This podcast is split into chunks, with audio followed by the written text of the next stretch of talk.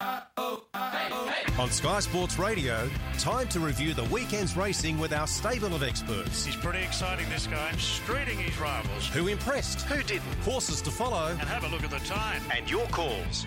Welcome to Punters Postmortem. Really starting to go through his gears, just continues to raise the bar.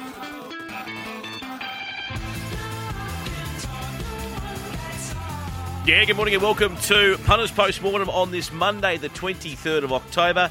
Hello to all our Sky Sports Radio audience right across New South Wales and the ACT. Hopefully, you had a, a great weekend. We had some wonderful racing from all different parts of the country, and we're going to review it for you now with Ron Dufficy, Chris Roots, and David Gately. And I'll say, firstly, good morning to Duff. Wonderful scenes here at Randwick. The weather was sensational in Sydney town on the weekend, and we had some good performances, mate. Good morning to you.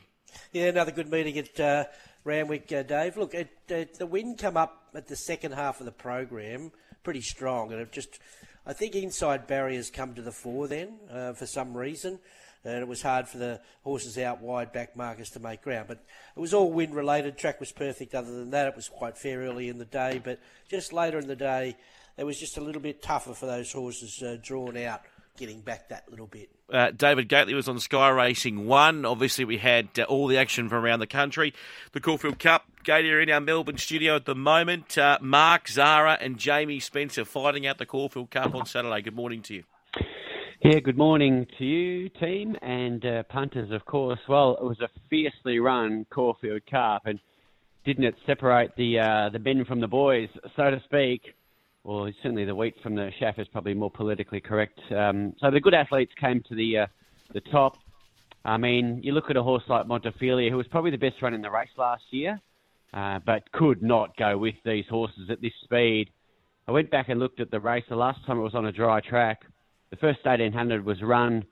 Uh, we'll put it this way: these horses would have been leading the Murder Glass field by about 22 lengths with 600 to run. So uh, a proper test of endurance. Cornella, outstanding. And Chris Roots joining us from the Sydney Morning Herald. Chris, uh, uh, another weekend, and it's this time of year, isn't it, where we've got plenty of news floating around and obviously some wonderful performances from all aspects of the game.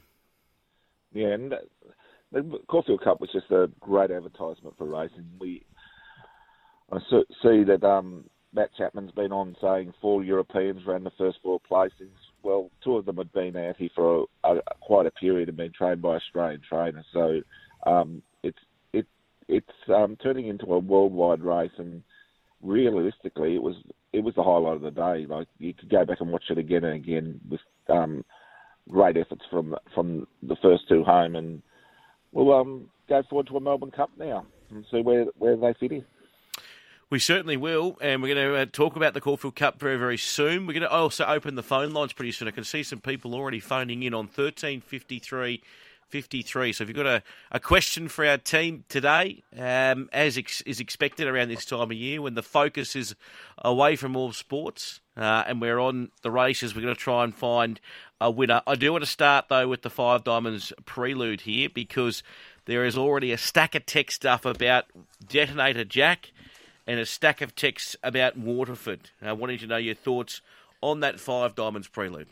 Oh, it, was, it was a good competitive race. Um, you know, nose by a nose, more or less. You didn't know what one when they hit the line. I thought uh, one, two, three across the line were perfectly ridden. Uh, Palmetto was given a charm run by Cathy, who seized on her opportunities over the last few weeks, winning the Epsom and the Five Diamonds for one and a half million and a million. Uh, Detonator Jack uh, had his chance. Uh, maybe just wants that mile now, or maybe even a little bit further. Waterford ridden in a much better position there on Saturday. He just, you know, everyone was hailing him the winner when they hit the line. So it was all bob of the head stuff. I thought democracy manifest considering circumstances. Like we all knew what was going to happen with Chris wide draws, uh, negative out the back, and it's nearly impossible and Faulkner Park similar. He was outstanding after a freshen. So, arguably, a fourth and fifth across the line were the best runs, but uh, one, two, three made their own luck and had a great little contest to the wire. They certainly did. Uh, Gator, uh, a couple of texts here about um, Faulkner Park. Obviously, Duff's just touched on it. But uh, it was a, a, good race, to Five Diamonds Prelude, and obviously now we will see that Five Diamonds field, not necessarily all these runners out of this Prelude, but we'll see that take shape over the next couple of weeks. Yeah, look, it was it was an okay race. I mean, St Lawrence probably should have finished closer. He's not a great horse. He beat 1.4 lengths. Faulkner Park uh, did a great job, wide no cover, or with cover mostly, and finished off well against the pattern of the race. Four way go, Democracy Manifest. Yeah, I mean that's his pattern anyway. Probably the best run in the race, but um, yeah, look, you run it eight times, you probably get eight different winners. That market too, Chris, on the 11th of November. It's an all-in market for the five diamonds. Fangirl's doubtful. She is favourite with the tab at six dollars, and Tino we think might be coming this way for Tony Gollan. Dem- Democracy Manifest at $8. Unspoken, who we'll touch on in a little bit. Uh, he was sensational, Unspoken. Uh, Faulkner Park at 11 and Jimi Hendrix 11 with Waterford also there too. Yeah, and realistically, when you looked at when you go back and look at the video of this race, the first three over the line were on the fence, coming around the turn and and had all the favours and really have to add on a lot for horses that got out wide and, and got home, and that makes Faulkner Park the run of the race. I thought um, Democracy Manifest back on the fence come through them as well. But Faulkner Park, he just kept finding the line. 18, he looks like he's got 1800 written all over him. I thought he, he he's probably the one that you could take out of the race. But as you said, unspoken, he gets in. So the way the five diamonds run is run is you, you it's a set weights and penalties penalties affair. So um, Palmetto for getting for winning by a nose gets a, another kilo in a, in penalties. It already was going to get penalised a kilo. Now it gets another one under set weights and penalties conditions of um, up to a million. You get two kilos. So he probably gets taken out of the race a little bit if you if you benchmark him against the other two that went across the line with him. And you know, unspoken doesn't get a penalty at all for winning an open handicap. So um, there's a lot to unpack out, out of that out of that day. There certainly is. Here's what some of the beaten jocks had to say in the Five Diamonds prelude. Jason Collett, Detonator Jack. Yeah, better better performance today. We are on a touch quieter. Um, you know, only 100 metres further, but he's he's strong late. Uh, even further is going to be good too. Tommy Berry, Waterford. Yeah, um, look, he's won enormous. Um, come off the winner's back like I was going to beat it, but he packed too many punches today. But uh, spot on for 1800. Tyler Schiller, Democracy Manifest. Yeah, he was terrific again. He um, just had to get back from the wide draw, made up a lot of ground. Chad Schofield, Faulkner Park. Yeah, thrilled, thrilled with his return. Um, and obviously, he's only going to improve into the next one with more distance. Sam Clipperton, St Lawrence. thought he ran a terrific race. He just felt like he lacked a little bit of confidence going Sydney way uh, for the first time under competitive conditions, but the experience doing the world of good, and he's a nice horse. Andrew Adkins, super helpful super run and a tough field. In good stead for a couple of weeks. Dylan Gibbons, what he goes? Yeah, just a 12 to 15. He did too much work within himself, but stuck on gamely. Tom Sherry Kotahile? Um, didn't really work out today, but I'm not sure where he goes from here. Rachel King, zoom on. Uh, good first up run. He just got a bit tired late. Regan Bayliss, converge. They ran along. Um, he was just a little bit on and off the bridle in the race for me, and I was going um, a long way from home. Jean Van Overmeer, New Republic. Probably just needs a bit further there. Probably just a little bit slick for him. Zach Lloyd Altivo. Yeah, not as day. All right, that was the uh, beaten jocks in the Five Diamonds prelude. Uh, we mentioned the Caulfield Cup. Obviously, our eyes were, were watching this particular market because uh, I'll come to you here, David Gately. The and, and Chris had mentioned this, and a number of people had mentioned this even in previews. I'd heard Mark Hunter say this was, you know, a, a vintage edition uh, we saw this year. Lots of form from all over the place. Of course, we had the drama with Gold Trip. Would it start? Would it not start? And uh, obviously, we saw Mark Zara pull the right rein. He's he seems to have a knack of doing this, Mark. Yeah, he does that. And uh, look, he couldn't have scripted it any better. He just followed West Wind Blows every step of the way, and um, when you saw the tempo they were running along. I mean, we all thought it would be a solidly run race, but wow, we did they uh, did they charge? Um, so 13 lengths above Group One average uh, is fearsome. You know, I think Vo Rogue would have been able to go with them. Um, and I mentioned that Murder Glass race and how how um, how much superior this was on the clock to that. And that was the last time we saw a dry track in the Caulfield Cup. Uh, look, without a fight, bit of target race for a long time, and they landed it West Wind Blow's excellent. He, the winner did give him a kilo and a half as well. So, look, I know he had the preferred run, but you know, in a game of inches, but I can't take anything away from the winner. Both excellent. Gold Trip, they could have done with more room up the straight with 58 and a half, but they did sort of hold him uh, that last hundred, those two. And look, they beat the rest clearly. But look, if you're looking for, um, if you need any further evidence than the clock, I mentioned Montefilia. Look, she was beaten, uh, what, 10 lengths. And, and this race last year, she was probably the best run in it, probably should have won it. But it just shows you how different um, stratospheres apart last year's race was compared to this year. Can I ask a question, Gator? I guess maybe we don't know this. We'll have to ask one of the jocks. But why do you think this year was so fast? Was it the quality of horse, or was it the way the track was? Why do you think it was just uh, Ah, such an endurance test? Yeah, well, uh, so you had some on-speed runners, uh, so that that's obviously helpful. Um, the Spirit Ridge had just run along at a fast speed in a Metrop and broke the track record himself. Okay, there was a horse in front of him, but he broke it himself as well at 2500. So they're thinking, okay, my best chance of success is to make this an endurance test. Now, he, he obviously knocked up, as most of those on-speed runners did. But certainly the, the class of horse, absolutely. Um, you can't run fast time, you know, if you're not fast, can you? It's just physically impossible. So um, the, the speed of the race uh, and certainly the class of, of athlete is what um, gives you that substance on the clock. You would have been watching from uh, Sydney, Duff. Uh, obviously, our eyes were on a lot of the Sydney contingent, Montefilia, uh, your, your Goldmans. Obviously, it was all over at the start for Salcombe. His run, considering that slow beginning, has been enormous. Um, his was huge, absolutely huge to see how far he missed the start there. He's really looking good for the Melbourne Cup, but you cannot do it if he does that. He's getting worse. If he stands there in a Melbourne Cup wants to give six length start again, um, he's just chasing his tail. But he'd love to back him with confidence going to a Melbourne Cup with a big track at Flemington, two mile, uh, just rounding them up out down the middle there. But how can you trust him after what he's been doing of late? Uh, but you know, hats off to father son combination here with the Freedmans. Uh, they've had since Brisbane. Uh, all they were thinking about was the Caulfield Cup, how to get there, um, and they did it with style. I must say, uh, with a break between runs, a great training performance and a great ride. He's a big time performer, Zara, no doubt about it. Uh, one, two, three, best horses, no doubt about it. All beautifully ridden, as Gator says, and um, a very strong race, a very strong race. Uh, uh, let's move on. I don't know what happens moving forward to the Melbourne Cup. There, there are improvers there, and you'd like to have confidence in Salcombe, but can you trust him? Mm. Chris, your comments? Yeah, uh, I just uh, think it was a beautiful ride. What we're seeing a lot more, and this comes down to preparation of horses, is that Brisbane Carnival and those and those horses that race through the winter. Bars Dalshont that ran fourth was still racing in, in, in winter cups in Sydney. That looks like the way to train these stars. Keep them in keep them in work. Keep them keep them, keep their fitness up, and it seems to work. It seems to work over the last couple of years. They've been the horses that you want to be on in big races during the carnival, and they got it exactly right without without a fight. So congratulations to um, Sam, Sam and Anthony, and um, very a job well done.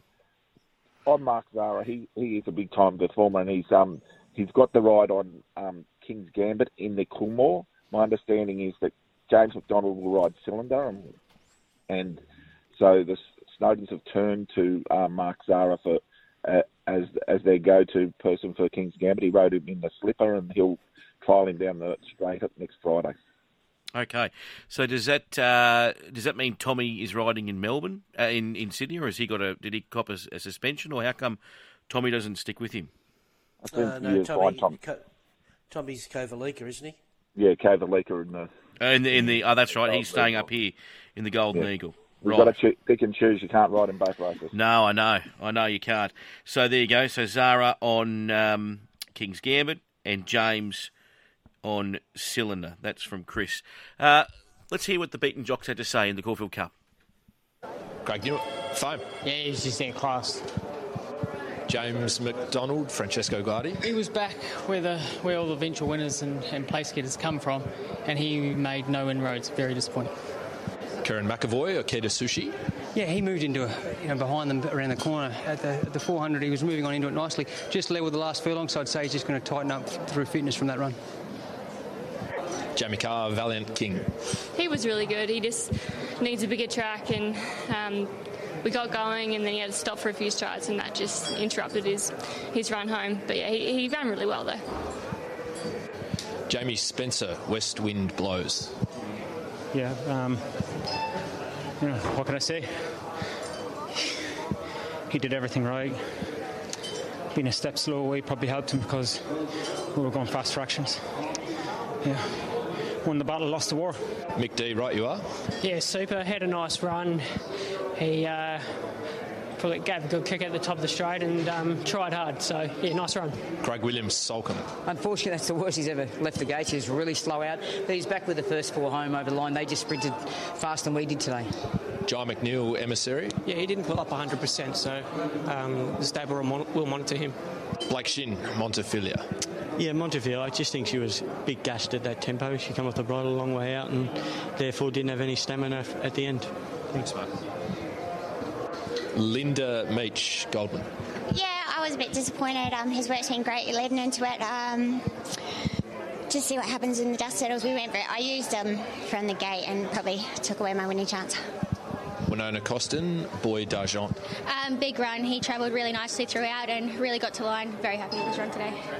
Dan Yendall, Spirit Ridge. I uh, got free out, free air out there. Gallop, a good gallop at lead, obviously. Um, no traffic at all. Trying to let him be happy, comfortable he was. Just found that pressure a bit strong. Uh, yeah, I was happy with him though. Cheers. Carleen Hefel, United Nations. Yeah, really nice. Look from that gate, we got a, a, beautiful spot in the run, and he travelled absolutely perfect. Sort of got him out bowling from the 800, and the others probably just had a better turn of foot, but he'll be better over further. Thanks. Timmy Clark, Hoo Ya Mal? Began really well and, and strode into a, into a good prominent position, but he didn't settle well enough throughout the race to finish off. Johnny Allen, Duke de Sessa. Yeah, look, we got a long way back from the gate. Um, they did roll along a good gallop, snuck a few runs around the corner, um, but we were just chasing from a long way out. Still thought he ran okay. Damian Lane, break up. Had a great run, uh, travelled lovely, um, maybe a touch close to that brutal speed. Presented well, maybe just a few sharper than him today. Uh, he'll be better for further and the bigger circuit at Flemington. Ben Melham, Gold Trip. Ran terrific, had a lovely run. Um, he was just really made carry that weight with the frantic speed. It never let up, and I had the chances that one, one, two just in front of me, and four or five kilos in the end was a finish. I sort of presented into the race off the back of West Wind Blows. Zara's, I made ground inside Zara there. He's come from behind me and beat me. So, horse going terrific from uh, moving forward, whether they go the Cox Plate or Melbourne Cup, but um, especially the Melbourne Cup, the horse couldn't mean any better. That was the beaten jocks. Just a, a comment from you, Gator, and I know obviously uh, the Maher Eustace team will will make the decision. But uh, geez, if you had Gold Trip, where would you go? Well, I mean, the recipe they used last year worked really well. You know, so they won the Melbourne Cup with 57. He's got to carry more weight here. So, you know, as we we touched on it all week on various programs, that it's one thing to say you're well weighted relative to what you've achieved. It's a totally different thing scientifically and mathematically and, and physics to carry it and win. So, look, he was great, but I think Ben Melham summed it up best that they just, yeah, just a bit strong for him at the weight differential late, but he's airborne.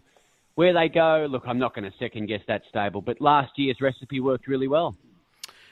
What does he do? What does he do, Zara? He's obviously, he, he, if he put his hand up for uh, Gold Trip after winning the Turnbull on him, he could ride him, or he obviously he could stick with without a fight, who's a question mark at two miles. So he's got a decision to make in the next week or so. There's no doubt about that.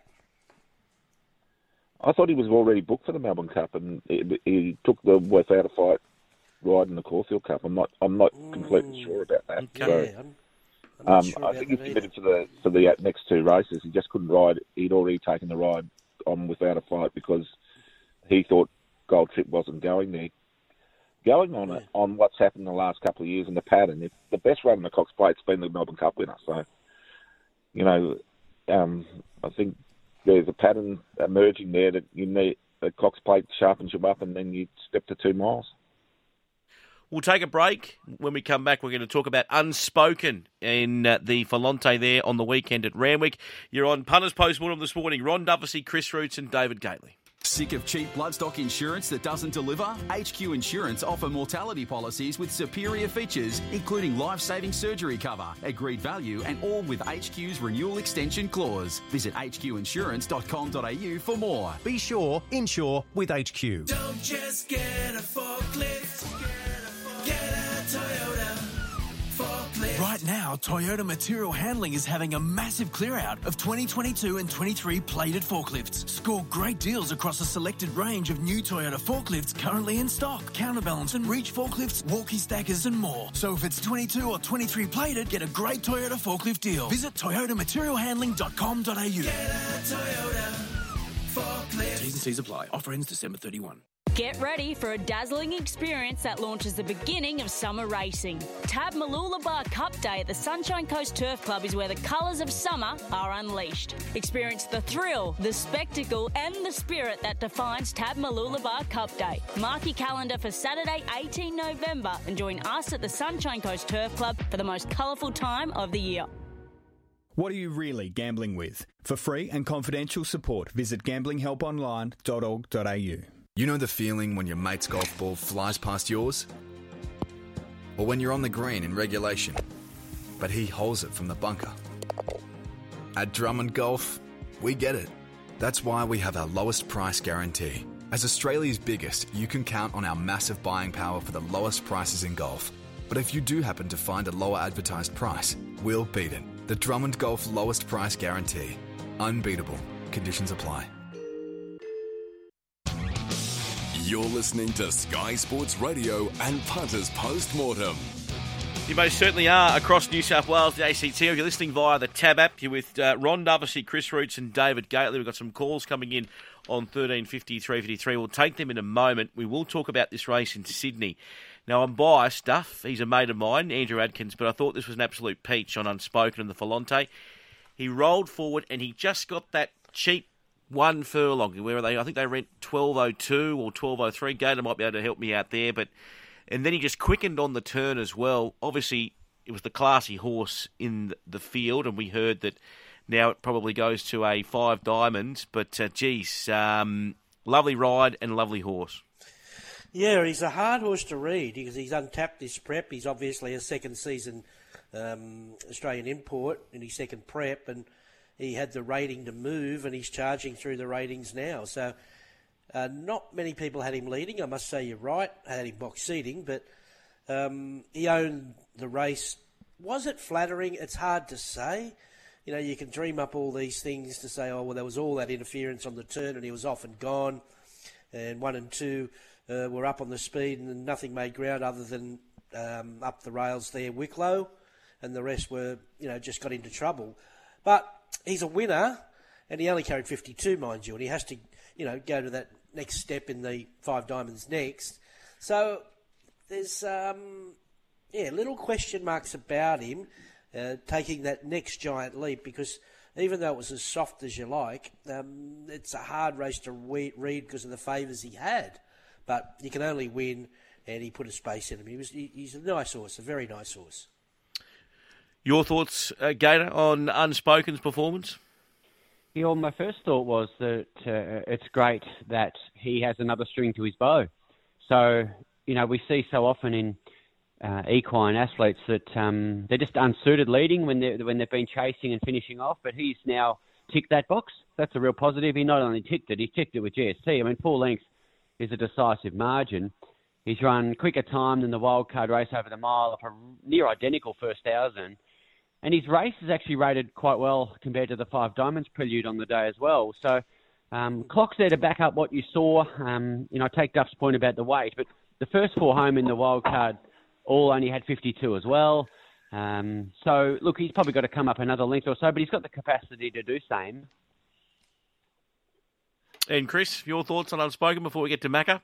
Yeah, I thought he was well. I, I thought he was very well ridden. Um, Andrew Adkins come back and said to Peter Snowden after the race, he said, I jumped to the front and looked around to see if anything was going to come with me, and nothing did. So Andrew just went to the lead, and Peter said, "Well, I had my hands around his throat halfway around, thinking that you might might have done the wrong thing, but he just went away. It was very impressive, and although there was that interference on the turn, he was clearly the best horse in the race and a, a really good piece of placement by the Snowdens because now they get him without a penalty in the um, Five Diamonds and they're a real player. All right, let's get to our first caller, Macca. G'day, Macca. G'day, boys. How you going? Very good, mate. What's on your mind?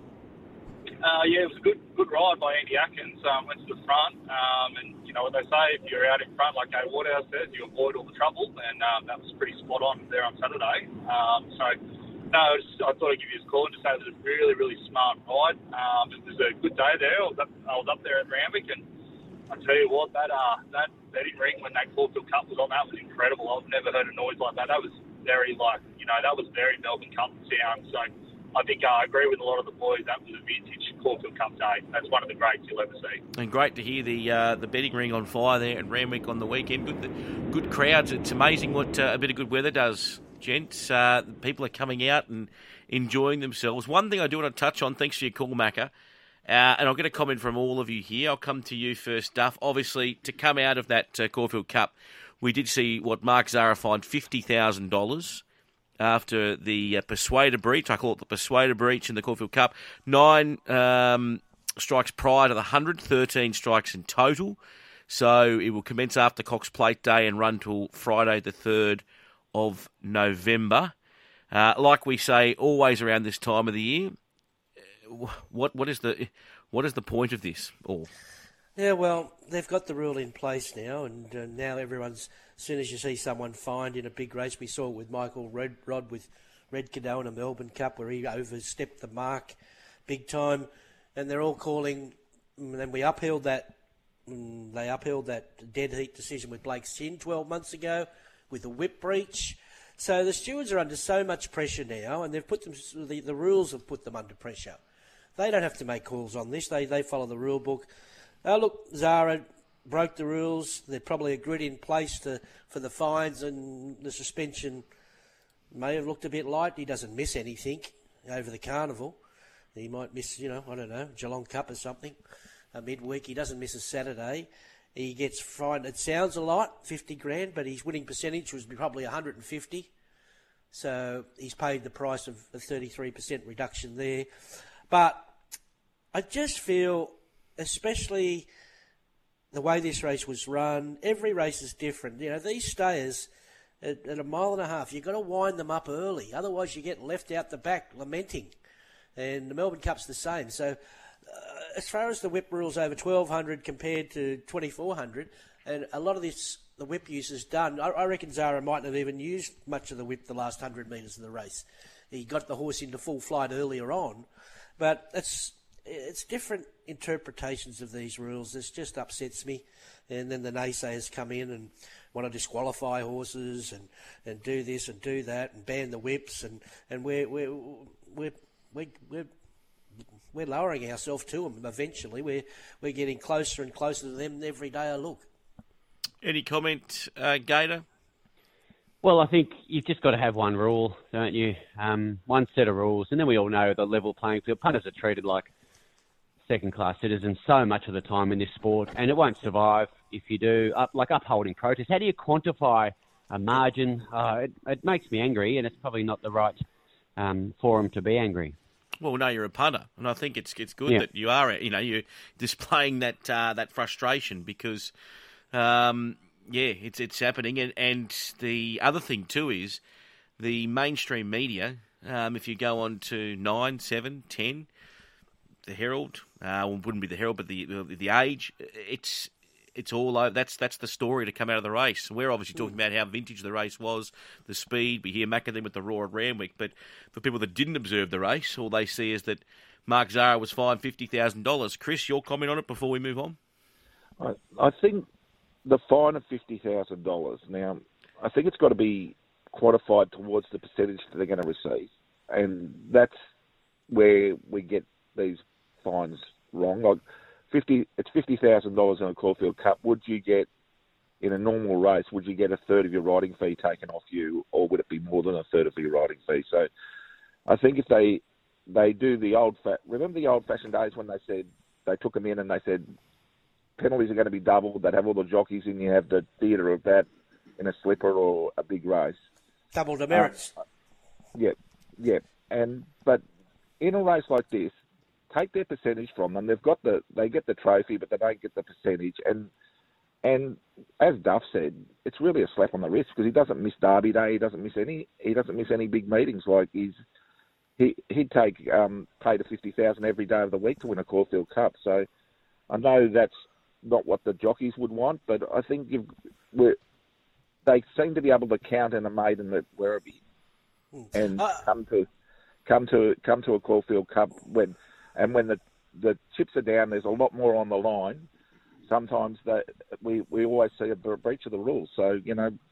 Um, Can I ask? A, can I ask a question? I understand Sorry, the Chris. adrenaline gets you and things like that, but we we've got to be we've got to be clear cut on the, on on on this and be strong on it. And I think Mm. if if we are strong, on- if if if we are if the stewards are strong on it, then we'll get less breaches and it won't become a problem for to, to hang over racing. Can I, can I ask this question, Chris? So obviously, when we see obviously what happened with Nash on Wednesday, uh, where he had that slight interference, and that obviously cost him uh, a ride on Montefilia and a ride on Fangirl because he had that that carryover, that uh, that um, uh, what, what was the word you used? Like the, the carryover points, or he's at that certain the, level. the, the um, premium for Premium, for that's right. record. So does the does that come into play with the whip rule, or is that totally separate? So if you're obviously now Mark has copped this fine, does that mean he has uh, uh, you know if he if he breaks it again, this rule does he get more of a heavier fine, or does he get more of a heavier suspension? How does it work, or are they two separate things?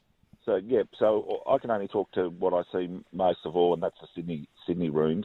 Mm-hmm. Um, there's a template for whip use, and as you reach more often, you you go up the template. So um, that's that's how it operates. Right. And I have to say, if you look at a Caulfield Cup Cup now and look at it 20 years ago, it's chalk and cheese with how the whip's used and things like that. Jockeys have adjusted, it's and they've done a wonderful job.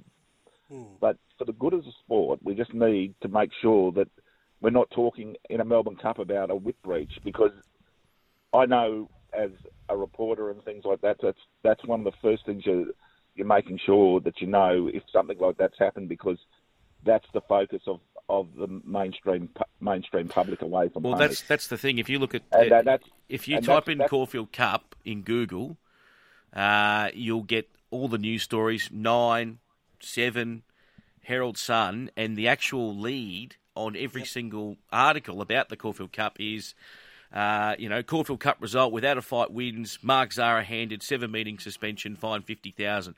So if I'm not involved in the sport and understand it like the four of us do, I look at that and go, "Hang on, so a bloke broke a rule and won. What? That's where you're The other thing 100% is, right. Dave, right? So, and this is this is the thing in Melbourne. Gator can probably talk to this a bit better. He's got seven meetings, but he does them over six days. This is where you're all right because maybe it is a slap on the wrist uh, for Zahra, but it's more than a slap on the wrist for racing uh, because, uh, like I say, people we promote these big races. People want to read about them and they want to. You know, all they see is the grubby stuff of someone's Yeah. cheated to win a Caulfield Cup. So that's where ra- it hurts racing the most. It's not not so much Zahra's been hurt. No. He's been slapped on the wrist. He, he had to do what he had to do or whatever he wanted to, to do there. He's paid the, the penalty for it. But it's the slap on, it's more than a slap on the wrist for racing in general, for the, the general um, once or twice a year punters that are looking at the, the storylines. It's, it's not right.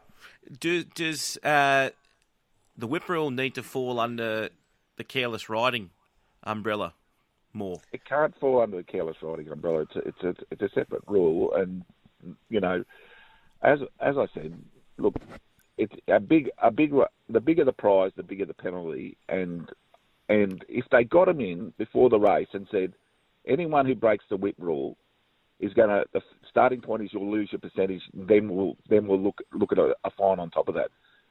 You think that sort of um, that at least they're clear about what's going to happen. So if you're going to lose your percentage straight away, um, it's a pretty big big whack to to take. And I just think that's the way we've we've got to go in bigger races. Like I think I know they're they're out there to win, but I, I bet you in 20 years' time, when Mark Zahra's sitting back and he's got a Caulfield Cup on the on the um, on his on his mantelpiece, he'll be he, he won't remember the fifty thousand dollar fine he had to pay. Mm. A couple of good texts here on the text line about it, sort of saying, well, you know, imagine if you picked up the paper on Monday morning after Bathurst and saw, you know, Craig Lowndes wins, but the car was, you know, um, they've been, you know, Triple Eight's been given a hundred thousand dollar fine, but Craig Lowndes wins because they had something wrong with the car or they were doing something that was outside the rules. It just doesn't. Yeah, and if you didn't watch Well, car racing and you weren't interested, you think, oh well, okay, righto, a bloke, a team that's cheated has won Bathurst. How good?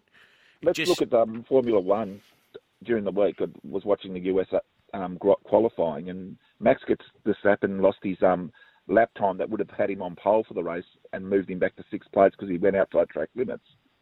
It's not a big controversy there when they, they widened the line for the race to give them more track to race on because they were upset over the over the um, over the track limits penalties that a couple of them got. Like you know, they just changed the rules as they went along. We've got an opportunity to. We've got the rules in place. We just got to police them properly. Well, that's right. We can control the narrative. Exactly. Uh, so, uh, now, next text on the text line here. I want to um, ask you about this. Uh, this is the Sunsets Riff Rocket race. Our eyes were on Riff Rocket here, Gator. Went down to Sunsets, but moving forward to a derby, you um, you wouldn't be selling your ticket if you're on Riff Rocket.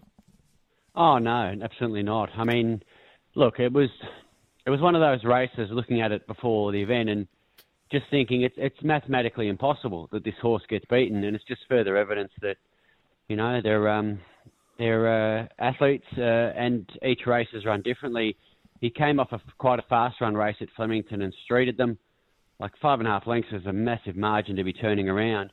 This time was a barrier trial, you know, nine and a half lengths below average. It wasn't any test of endurance. So, you know, if I go for a jog with um, the world champion, who's a marathon runner, I can keep up with him, you know. But if he tries, I can't. So that's the difference. You slowly run race. It brings the inferior athletes back to the good ones, and um, that's what beat him.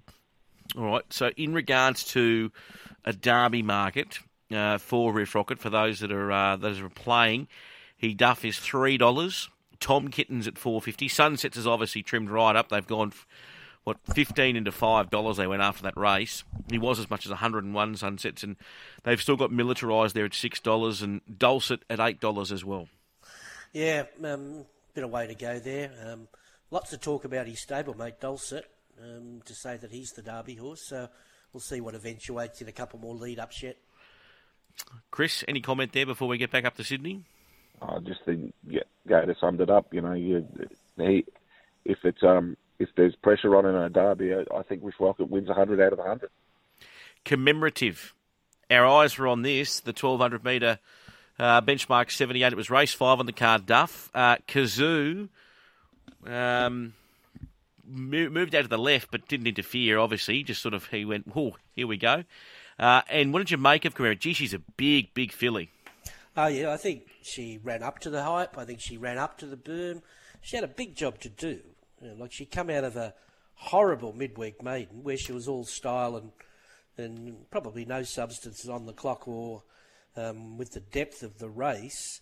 But I get it. Uh, she won so so well there. There's been a big big boom on her. She'd been backed in everything. The Everest. Um, she'd been backed in the, you know, they'd back her in a golden Easter egg with the, the barrier extension there. But look, she, w- I think coming out of the race, she comes out of it with flying colours. She was wide, no cover. The the last 700 metres of the race, uh, the there were some sharp mares in that race with a well performed Saturday form on the board, and I thought she left the racecourse in flying colours. She's a stakes winner in the making. They'll pick a race out for her. I don't know what race it'll be. If she goes to Melbourne and you see her pop up in a, in a, in a stakes race, I think she'll win. D- uh, Gator, comment on commemorative? Yeah, look, she's she's really easy to like, isn't she? The way she's profiling and um, she chased a really, you know, a well above average uh, gallop start. I was commenting pre-race on Sky One and said this will be um, a really good guide to where she's at. I know it's only start two, uh, but we get an early look. It's like a, watching a trailer before a movie. We get a, a really good guide on, on what's about to eventuate, and you would have left the track um, nothing but positive, and there was certainly substance to her closing speed on Saturday relative to the day. Uh, I've got to uh, hand it to James Cummings, Chris Roots. He was on Melbourne radio on Thursday. and uh, he was obviously asked about this filly because she'd already been well backed uh, when we had Tim Ryan on the program Thursday. So this is one of the best backed runners since we've opened markets. And James not poured a, a, lot of cold water, but just said, "Hang on, hang on. She's she's coming back. We've got some good things planned for her, but it's not going to be easy Saturday." He was spot on. Yeah, he's a he's a really good judge at where his horses are at, James, and it's not about one run with him. It's about a preparation, and that's that run was the start of a preparation. He'll, she'll go to a race like the Desirable at Flemington, which is, um, I think, it's the race that Espiona won, and then maybe the thousand guineas if she gets that far. But James is going to protect her because he knows he's got a a really nice horse here that is going to develop further, given her size and scope. And he might even be looking towards the autumn already with her, rather than um, rushing her through through a grades to win win a race in in the spring because it's all about um, timing and with these horses and you know there's there's a stack of good races for her in the autumn so this might be a short preparation where we get a taster of what she's what she's up to and we'll see the best of her in the autumn hopefully in Sydney or maybe even a, a, a race like a Newmarket where she'd get in really light. Okay. It's 9.49. We've still got the horses to follow from the gents this morning, and we're going to take your calls. Give us a ring if you've got a, anything you want to say to our panel on 13 53 53 on Punters Postmortem. How good is the Bull? You've heard about it. Now it's time to find out for yourself with Ambassador Travel. All roads lead to Warrnambool in May for three action-packed days of racing action with some of Australia's premier jumps events like the Grand Annual Steeplechase and the Galleywood Hurdle, as well as the Wangoom and the Warrnambool Cup. Plus, you'll take in the Great Ocean Road, Port Campbell National Park, and the unmissable 12 Apostles. Book now to avoid disappointment and create a lifetime of memories. Call Ambassador Travel today on 07 3229 6555 or visit ambassadortravel.com.au.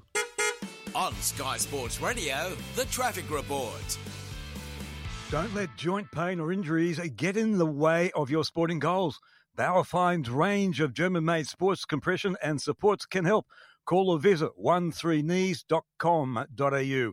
Sydney Kirrawee crash Kingsway eastbound past Hotham Road. Prospect to Prospect Highway remains busy southbound as you make your way to the M4. And Brisbane Hillcrest Johnson Road still carrying a lot of traffic going uh, westbound. Experience the first credit card that allows you to earn Star Alliance Gold status by simply spending on the card. Search HSBC Star Alliance. T's and C's apply. Issued by HSBC Bank Australia. I'm Ian Wallace. That's traffic on Sky Sports Radio. Nova Employment has been matching businesses to staff with ability for over 30 years and has an unbeatable track record of success. My name is Gina Luludakis. I'm the restaurant owner of Cove Bar and Grill. When you have uh, new trainees, the amount of work that goes into it with Nova because they've assisted us has just been a godsend. Recruiting? Choose Nova Employment, the premier disability employment service. Visit novaemployment.com.au. Government incentives may be available. Sick of cheap bloodstock insurance that doesn't deliver? HQ Insurance offer mortality policies with superior features, including life saving surgery cover, agreed value, and all with HQ's renewal extension clause. Visit hqinsurance.com.au for more. Be sure, insure with HQ. This is Punters Postmortem on Sky Sports Radio. You certainly are. You're with Ron Dufficy, Chris Roots, and David Gately. Just uh, before we get to our call, I've got Matt on the line. Um, I heard some news, Duff, about uh, Betty Lane. Uh, Betty, of course, was uh, the first female to be granted a license, uh, a number one license in 1980, the first female trainer. She was a trailblazer, and um, she's passed away. So that's very sad news. Well, I, I, didn't know that. I knew she was crook, and she's up here at Randwick, and I know Betty very well. That's that's shocking news for me. Although she, uh, she'd been crook for a while, and um, we talk about the first lady of racing in Gay Waterhouse. Well, uh, Betty was the original first lady of racing. There's no doubt about it. Uh, she was an institution there at Randwick when I was growing up, and uh, her and Tiger Holland, uh, her partner and oh, that's um, that's very sad news. They're Sorry to be sad. the bearer of sad news yeah. to you, but yeah, we just heard that through uh, the grapevine. So uh, I'm sure there'll be a big loss for racing. She was a um, one hell of a woman. there'll be a lot of, no doubt, some tributes to flow through on social media and Racing New South Wales, etc. But yeah, Betty Lane, unfortunately, has uh, lost her battle with uh, some illness and has passed away. And she was the first female trainer to be granted a number one licence. That was in 1980. Let's get to Matthew, who's on the line. G'day, Matthew. Hey, DS, how are you? Good, mate. What have you got for us? Mate, I, so I was listening to you a moment ago. That idea Ruda had about the monetary fines. Not sure it'd work because wouldn't the owners just pay the pay the fine for them, like doubling the fine? They'd just say, "Oh, for a Ca- Caulfield Cup, we don't mind. We'll, we'll give you the we'll pay you the money." And Yeah, I um, don't know. yeah, Yeah, I don't know if that'd work. It's all right. You're not going to get owners walking in there before a Golden Slip or a, a Melbourne Cup, a Caulfield Cup, or, or an Everest saying, "Ah, don't worry about the whip. You know, if you if you, if you have to uh, if I have to pay the extra, you'll be right." I don't think that'd happen. Um, in the old days, I remember. Uh, that all this come about when I think Greg Hall won on Merlin. They said, "Oh, Kerry will pay the extra." Where you knocked them down, you got one of the biggest fines in history. And uh, but I think I don't think owners would be coming in uh, with that on their mind after the race. Well, uh, they'll look at the, you know, the score chart, uh, scorecard. They say, well, he hasn't lost any money. He still gets hundred out of it. Why should I be putting in the fifty? So, I, I don't think that is. Uh, we can all dream that sort of stuff up, but I don't think it happens. What about, um, say, for a blatant whip rule breach, they automatic, an automatic um, demotion? Uh, well, that's affecting the owners for someone else's mistake.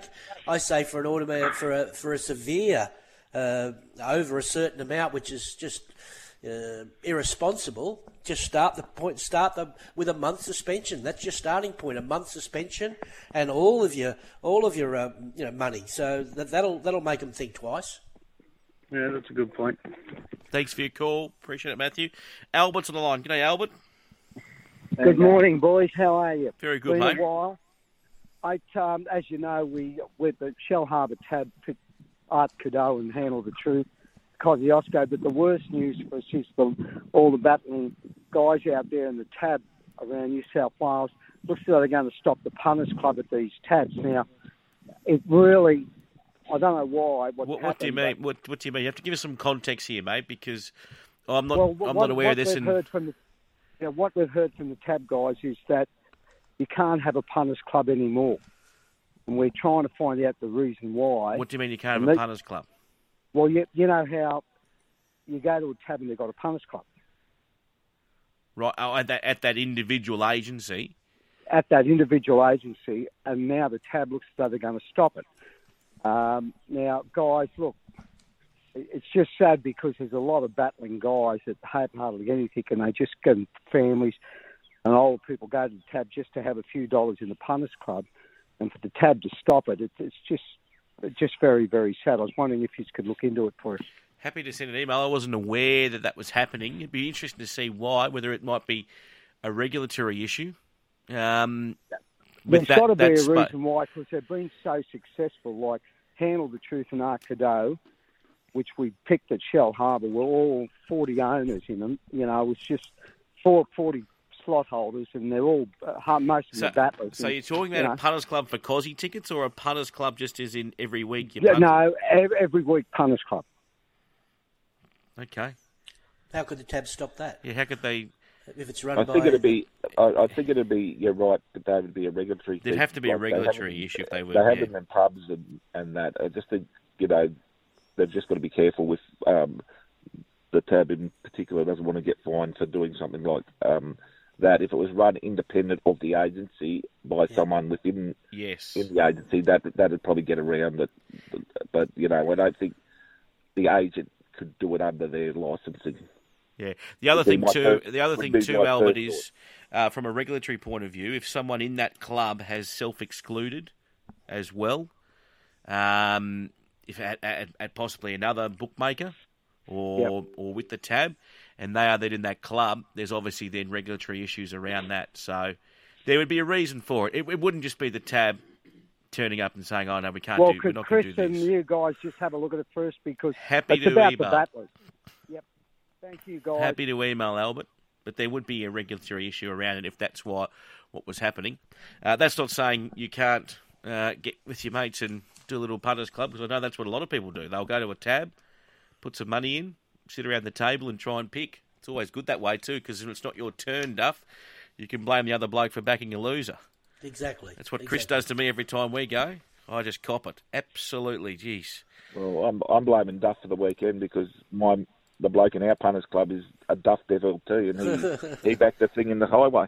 Oh, oh. Duff was on about that. fire because uh, there's a couple of texts of you on form line Palmetto, um, and you mentioned as well, what was that uh, runner in um, Melbourne you liked? Call Die? Jewel, Jewel, and Jewel. Yeah. No, I had a good day. I, I had a good day on the punt. Um, so I can't complain. Dashing Legend and Kazoo I was on. So I, I had a good day. So I'm, I've had worse days, but uh, dangerous making your best bet in the highway. I, I concede that. Now, we need to get some horses to follow, Jens. I'll start with you, uh, Duff, your horse to follow, or horses uh, to follow. Yeah, pretty obvious. I think commemorative. Stick on it now. You're going to take the probably going to take the unders. Um, I think Faulkner Park uh, was excellent after the freshen, and with your blessing, nice horse. He was big odds that day, but he's a nice horse who looked above himself, and I think that's a pretty strong race, that Dashing Legend race. So I think similar race with your blessing next time. We go now to you, David Gately. Your top selections? Uh, yeah, so two out of uh, Caulfield. Zorion, who was wide, terrific. Madam Pomeroy, she's back. Um, two out of Sydney, Faulkner Park and Commemorative, yep. All right. And your horses to follow, Chris Roots? Um, yes, I I I go with Faulkner Park as well. I thought it was the best run in the race. I thought Unspoken looks the one for me in the five diamonds at the moment. Moment. Um, I thought Devotee in the in the highway was um, good enough to say it'll win a staying race. And and finally, sorry, Dave, I just lost my my um, names there. And with your blessings, as Duff said, I think John Thompson's horse has always improved for a run, and it was really good first up. All right.